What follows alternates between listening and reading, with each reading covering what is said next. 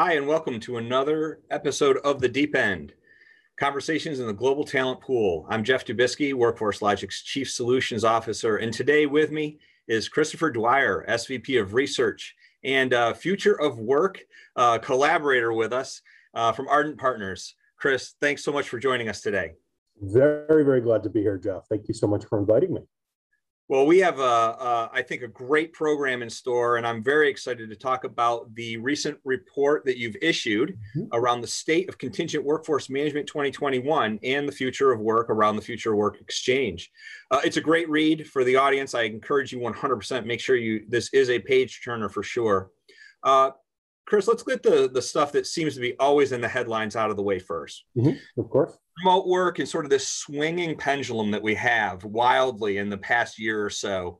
Um, complete offsite, return to work, hybrid schedules, and and so much influences this, right? If I think about the knobs and switches that we have around mm-hmm. culture, technology, a trust factor, um, and even health around masks, vaccinations, our yep. personal preferences and objectives. So how do how do organizations get their arms around this to kind of understand the right mix both today and in the future?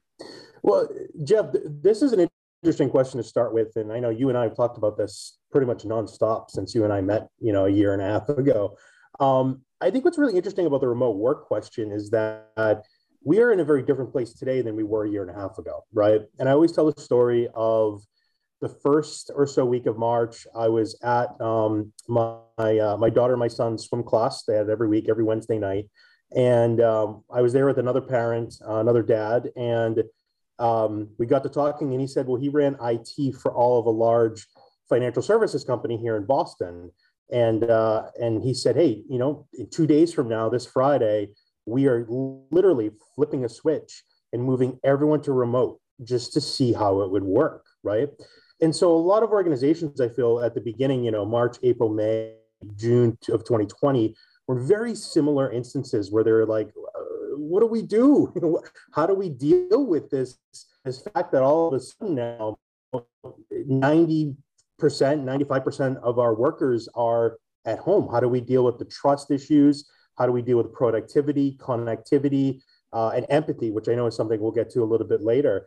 Um, and we're at a very different place now. And I think that the, the, the, the biggest difference is that the businesses that have really realized just how productive we can be, just how smooth it can be, and just how happy their workforce is. Uh, that's really where the foundational root of all of this is. The fact that businesses today they can they can look back the past year and a half, which uh, Geoff, I'm sure you'd agree with me. That went by like that, right? Like so fast um, they can really sit back down and say, okay, well, I know what works and I know what doesn't work. I know which parts of my team can work remotely, can work in a hybrid work uh, environment, and I know which ones can't. I know what types of work can be done in you know across the world remotely, and I know what needs to be done in my backyard. And so I think that, um, and honestly, my attitude a couple months ago was a little bit different because I was advocating for uh, you know, using the summer as an experimental time, right?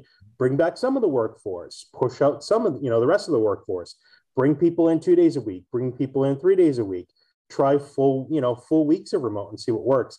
Now we're dealing with the Delta variant, of course, and so a lot of those those plans are a little bit on hold. But um, I still do encourage a lot of business leaders to to look at the next four to six months and and definitely use it as a time to really understand what works, what doesn't work. I mean, I know it seems like a very simple answer, but um, this is not something that we're going to change the second that you know we reach a level where you know the coronavirus is endemic in the United States or across the world, right? This is an aspect of work. It's an, a facet of the future of work, like I always say, that is forever going to be a big piece of how we get work done. And I can't get away from that answer. I mean, a lot of folks uh, on the HR side, I have a lot of procurement, finance, IT folks always asking me, Chris, when do we get back to having people in the office? And my answer is never. We're never going to hit that again. And I know my friends in corporate real estate don't want to hear that, but uh, the truth of the matter is, is that you know companies have realized the benefits. Companies have realized what works and doesn't work, and they're going to use those tools and and those learnings as sort of a way to pave the future. Uh, and, and, you know, I, I, appreciate that. And I think it's spot on that sometimes we try to over engineer a strategy. Mm-hmm. You know, what are we going to strategically do to do this? And the environment, you're right. I, I think that March, April, May of last year uh, was a bit quiet. You know, everyone, the, the earth seemed to be a little quiet, trying to understand what was happening. Uh, and then all of a sudden things kicked in. And you're right, the past 12 months or so seem to have gone by quickly. And that I had a client that used to talk about do, learn, adjust. Do it a bit, learn from it, and then adjust. And I think mm-hmm. we're going to be in that fluidity, which yeah. I would agree. Really kind of brings us, I guess, maybe to the next piece, which is that that's that's agile, right? We've talked about agile software development. We've yep. talked about agile this. Now we're into agile workforce mm-hmm. and thinking about how do we pull on those critical levers of remote flex work arrangements, direct or indirect contingent labor, and the gig economy. But we talked about trust briefly. We mentioned it, but we didn't talk too too much about it. So, what are some of the key attributes or, or even KPIs that that we want to kind of monitor? Because one size doesn't fit all Right. And, and, and agility doesn't mean the same thing. So how do we dial some of those things in to get a comfort level with our people leaders? Mm-hmm. Yeah, great question, Geoff. Um, and I think for starters, let's let's define the agile workforce, right? Because I think we're we're going to throw that around a lot, and it's good to define it. And I'll do I'll literally do it in ten seconds. The agile workforce is the natural evolution of the contingent workforce, given the changes in how we're getting work done. I mean, that's pretty much it, right? You know, how do you take your contingent workforce? uh, you know, sort of push the envelope a little bit, you know, add in the elements of the future of work movement, which include, you know, technology, diversity, inclusion, uh, remote work, of course, uh, all of the all of the wonderful things we're talking about now. Slam those together with the idea that um, our our non-employee or extended talent, they're they're critical to how we get work done. Um, but you know, essentially, back, back to your question, right? I mean, I I do think that more and more businesses uh, have realized over the past 18 months or so that there's an inherent level of talent in their in their extended or agile workforce that they can tap into. And you, you mentioned the word trust, right? Well, when workforces were, I mean, when, when businesses were looking at their workforce and saying, okay, I just had a, you know, layoff furlough 60% of my um, when I get to a point when I can bring some of those workers back, do I really want to be doing that in a full time or an FTE capacity? But there's also a trust factor, right? And so I think that that's where you, you saw this this bigger leap in the utilization of contingent labor again, right? I remember, um, and I'm definitely dating myself here, but uh, the Great Recession of 08, 09 um, was the biggest spike in utilization of contingent labor in business history. And the big reason why was that it worked well for both sides and it worked well for, for during that period of time. Businesses couldn't hire back everyone they wanted to, and the workers themselves didn't want to go back to that environment. And it's almost like you're seeing that. It's like cyclical, right? You're seeing that happen again. And the trust factor is, is a big aspect. But the thing is, we're not dealing with workers that are, um, you know, that they, they don't have top skills, their skill sets aren't in demand. Uh, you can get the highest level of work done from someone that lives, you know, 4,000 miles away from you, the same way you could if they were literally sitting 25 feet away from you. And so the fact that, you know, we went from 43.5% of the total workforce being considered non employee pre pandemic to nearly 47% now, I think speaks to that level that, okay, businesses are starting to understand or they have understand using your, what you just said, right? Sort of, you know, um, you know, learn and adjust you know, maybe it's another awakening, right? Where businesses really understand, hey, we're not talking about workers that are just going to, you know, plug gaps here and there. There are workers that are going to help us with mission critical goals and objectives. They're going to help us get work done. And you know what? If there is that level of trust that we have longer term, it's going to help with redeploying them or re-engage them, re-engaging them when we need to. So uh, a lot of things happening within that world of the agile workforce that you know, are, you know, we're going to, I feel like they were going to happen anyway, but definitely pandemic was an accelerant. Absolutely. Not that I would ever wish a pandemic to be a change catalyst, but you're right. right. There are right. so many things that we've been talking about for 20 years, and I'll date myself mm-hmm. even almost 30 years now about now have been tried and tested and true in this overall environment. But again, not a one size fits all.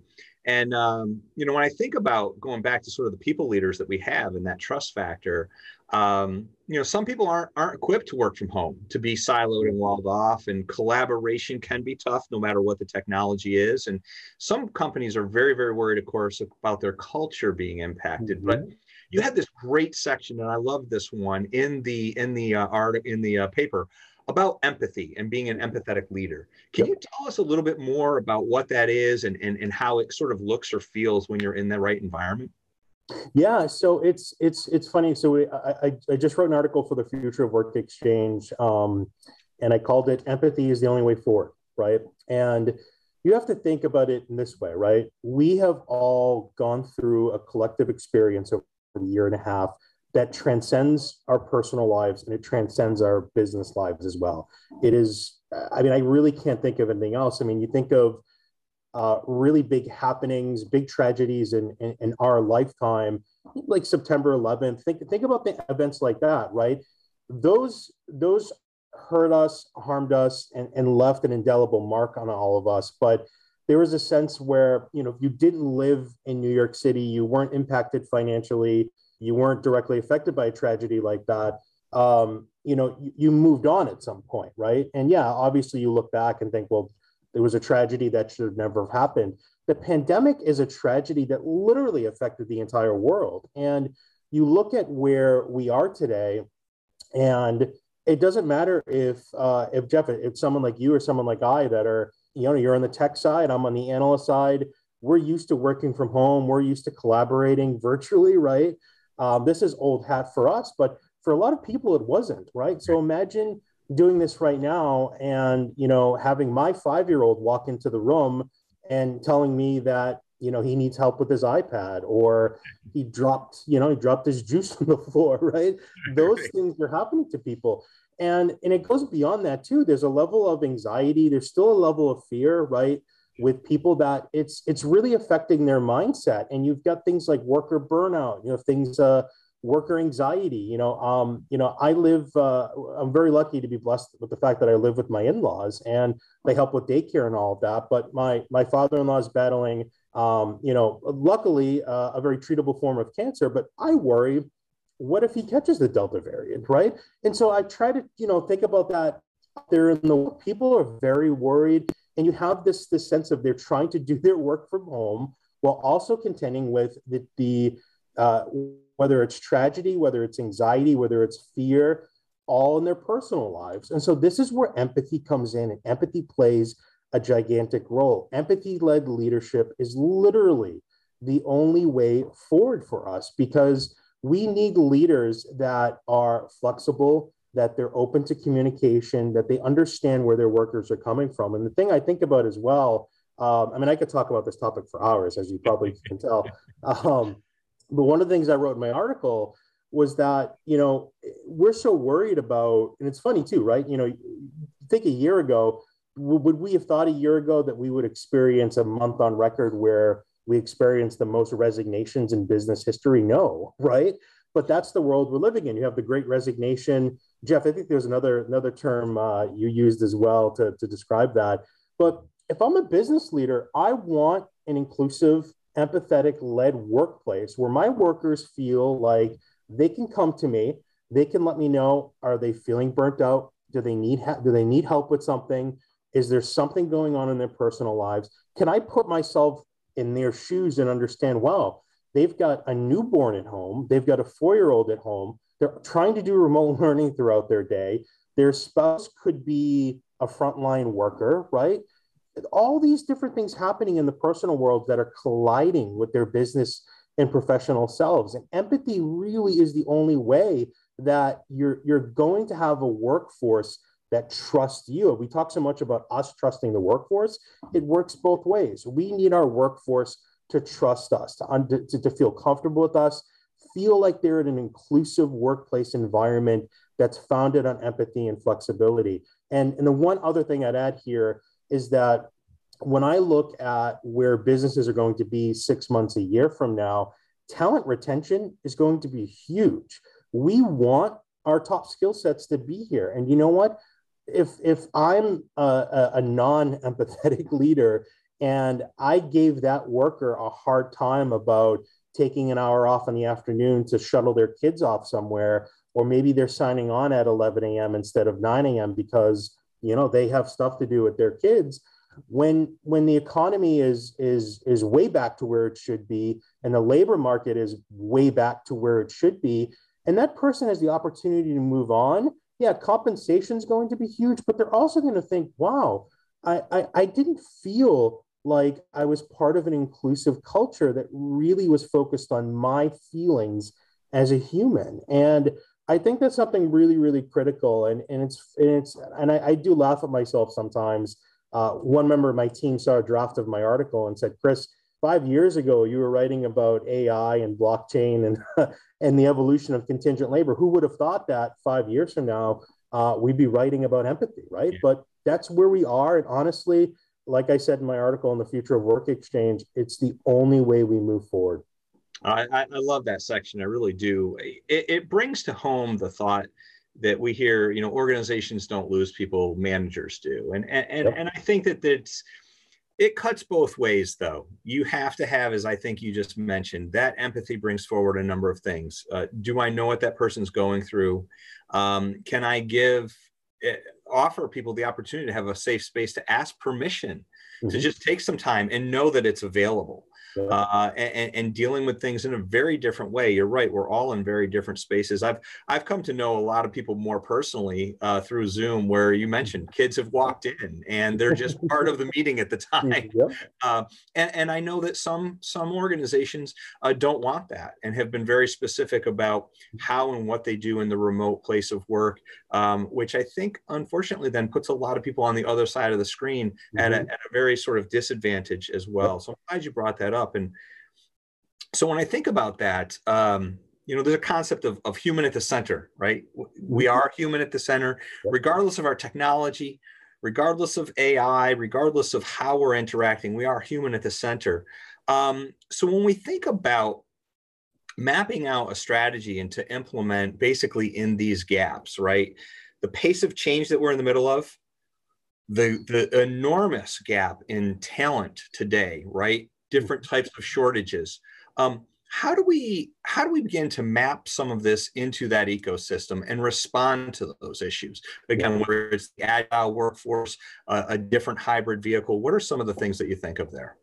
This is a good question Geoff. Um, i mean i i i do feel that again you know human we we the human element sits in the center right? I mean as as wonderful as ai has come as progressive as technology has come, especially in our world, the enterprise software world, uh, not 100% of it isn't autonomous, right? We do need to set things up in a way that benefits, you know, the human side of things. So um, I think it's really critical for businesses to understand that, you know, the human element sits in the center, but the technology has to be a big piece of the ecosystem around that. And one of the biggest things that I think about is you know, obviously, as human leaders, we know what skill sets we need. We need to feed those into a system that has the ability to very quickly scan the job market, that can understand, okay, what gaps do I have uh, from a skill set or expertise perspective in my organization? Um, where can we find those skill sets? Are there passive candidates out there that maybe we should be targeting? targeting? Where are the active candidates? um, can I build scenarios that help me understand? Okay, we're hopefully on the back end of a pandemic. The labor market is improving at a at whatever rate it is. What is my business going to look like in a year, right? Um, and then there's also the, the the the aspect of unconscious bias. I mean, that's something that is missed a lot in the conversation about AI, right? Um, yeah. We need as humans to be able to structure our systems in a way where uh, diversity and inclusion is still a big piece of all of that. But um, and I guess I know I'm getting a little off topic, but um, I mean that that's really where the the future of talent acquisition, the future of contingent workforce management really really lies. Is the fact that if we can harness what we're doing as humans and what we want as humans, and using AI and other progressive systems to help us comb you know talent clouds talent communities and Right. available talent around. It builds the best possible scenario for us. Well if i can literally go to bed at night and have a bot you know have something ready for me in the morning that says hey we just identified 450 candidates for the 12 roles that you're going to need within the next two months that's incredible. But that isn't possible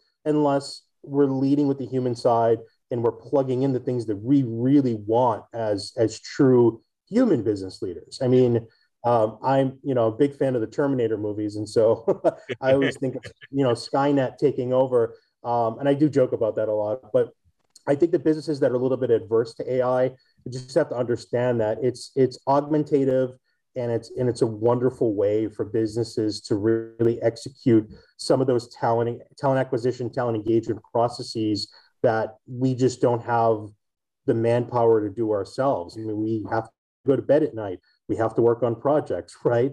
Uh, why not blend that human digital way of of trying to find talent? No, I appreciate that. I think that you know a lot of times we we do overemphasize where AI is or what it can do, um, and at the end of the day, we know that LinkedIn profiles, social profiles, uh, resumes are probably some of the worst depictions right of what our future abilities and desires are. Uh, and yet we still use that as the antiquated vehicle to discuss whether or not you're a fit for a role. And I think that's where the true value of the recruiter comes in, that, that story underneath the, the resume. I, I often refer to it as almost having you know layers and as you ask a question you almost pull off parts of the resume you know Right. until you get to the Yeah. real story Yeah. So you mentioned uh, the great resignation yes uh, and look, it we've been through this a lot. I mean, I, I personally, I remember uh, the crushing blow that hit in the 80s. Uh, I was in high school at the time, but I remember the crushing blow in the 80s. I, I came out in the early 90s, uh, mid 90s, when it was a very, very terrible job market. We went through that, the, the dot com bust in that 2001, the one you mentioned, 2007, 2009. Yeah. Um, so here we are, the Great Recession. We've also heard turnover tsunami, uh, the big quit. There's yeah the big quit that was the one i was thinking of yeah yeah, there's endless headlines. But you know what's interesting? If I go back all the way to the 80s and I think about everything along the way, there's always that somewhere between 45 and 65 percent of people, regardless of the time frame, regardless of the recession, pandemic, great times, bad times, will take a call from a recruiter. Um, so it just really never changes. But I think what you were keying in on was that um, have we exacerbated work-life balance? Are we we were in the U.S. at least we wear like a badge of honor yeah that we work endless hours and we're crushed, and yet then we complain that we're burnt out. Mhm. Yeah. Um, and, and, and we're one of the few areas in the world that does it that way, so to speak. Mhm. You also have an area that talks about the importance of, of, of wellness, of, of, of our mental wellness, our physical wellness. And, and I think early in the pandemic, we saw a lot of people migrating to yoga and meditation and workout routines. And it seems like here we are a little over a year later, and we're back to the same old, same old what are some of the areas in there that we should really think about ensuring that people are tending to their physical and mental well-being so they hmm. are refreshed both at work and at home Yeah, that's uh, another great question, Geoff. I mean, uh, it's funny. I, I definitely seem like a hypocrite because I write so much about wellness and work-life balance on, on the Future of Work Exchange. And then uh, Saturday morning, my wife and I were arguing over uh, who worked more hours that week, right? so you talk about badge of honor, right? Um, she's in veterinary medicine, so she's pulling 12, 14 hour shifts. And um, you know, uh, working for some of us working from home, we we never turn off our brains, right? It's it's unfortunate, but um, uh, taking away my my own personal life in here, um, you know, workers, people, you know, they they they need to have that work life balance. I mean, uh, you know, I, I think one thing that the pandemic has taught us, unfortunately, those of us that have you know either lost folks close to us or gotten sick ourselves or um, maybe we have frontline workers in our family. Um, you, you sort of think to yourself why am i working 60 hours a week? Why am i unhappy?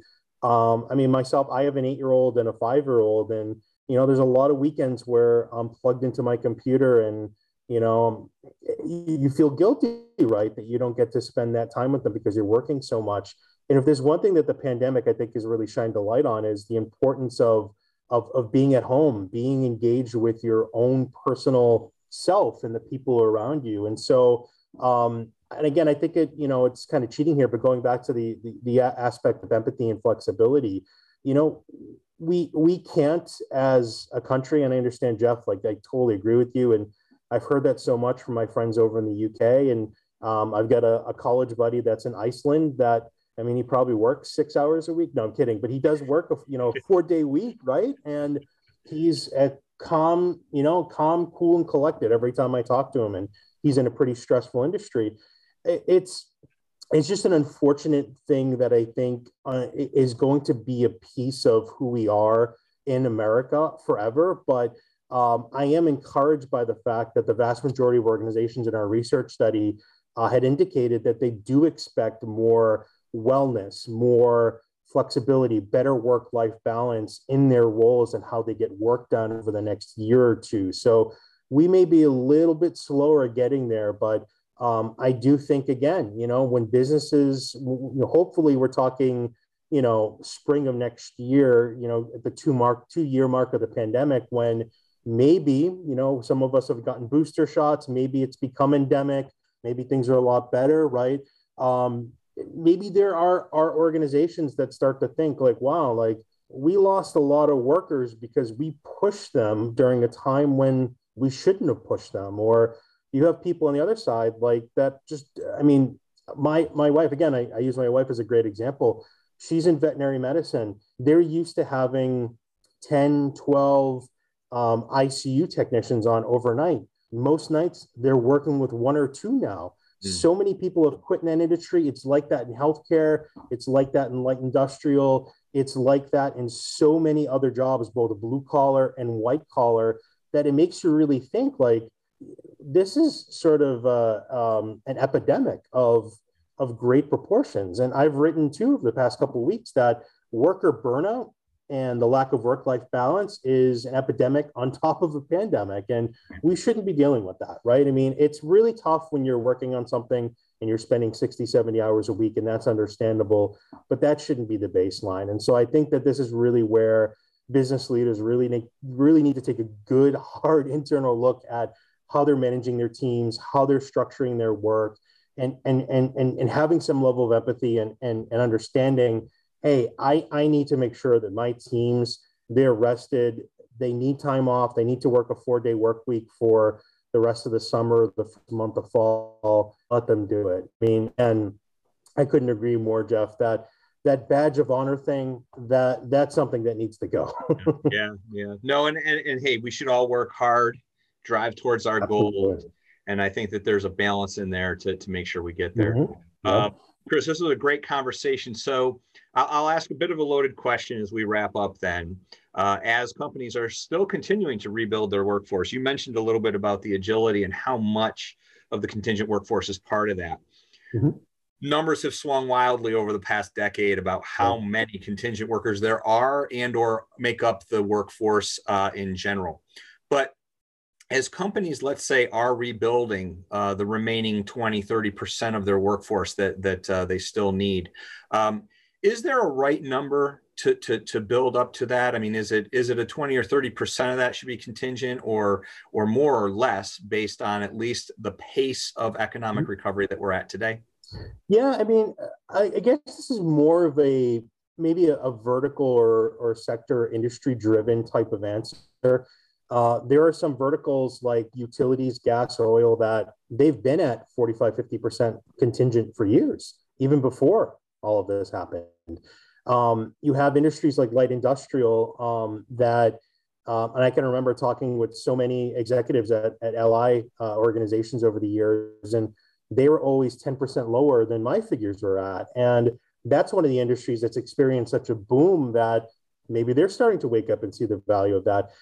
I don't think there's a one size fits all answer. I mean, I always go back to the fact that whatever brings your organization the most agility from a workforce perspective, that's the workforce you need. Can I tap into all of the skill sets I need, all of the expertise I need, and can I do that in an on demand, on demand real time manner? I mean, that's really the major difference between the the agile workforce today and the agile workforce of 10 12 years ago is that you know we didn't have talent marketplaces back then. We didn't have direct sourcing. We didn't even talk about direct sourcing today right. but we didn't have talent pools right? We didn't have a lot of the um, you know these these newer uh, more seamless outlets of talent that we never had before. And so some businesses i expect to fluctuate right? You know they could you know, two, three months of the year during a very particular busy time in their respective industry, they could be above that 47% number. They could be, you know, 50% contingent, 60% contingent. And then when things settle down and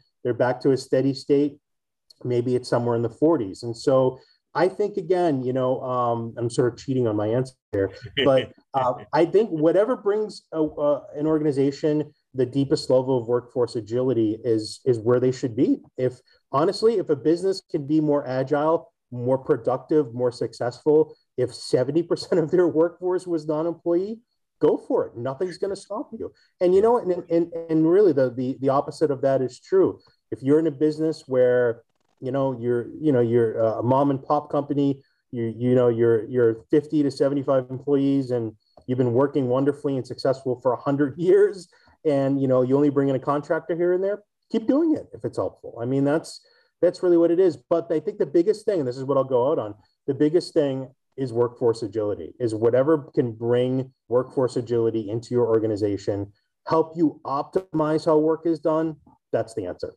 no that's great and i i, I appreciate that because it, it shouldn't be prescriptive it should be scenario based. It should be uh, your company based. So thank you for that. Well, Chris, this was great conversation. I really appreciated the uh, publication. I encourage everybody to uh, to take a look at that, and maybe we can have a bit of a longer conversation in the future about how well the empathetic leader has come along, and maybe revisit our baseline from uh, from the current pandemic. I'm sure we will, Geoff. I look forward to it. Great. Well, for Christopher Dwyer from Ardent Partners, I'm Geoff Dubisky with Workforce Logiq. Thanks for swimming in the deep end.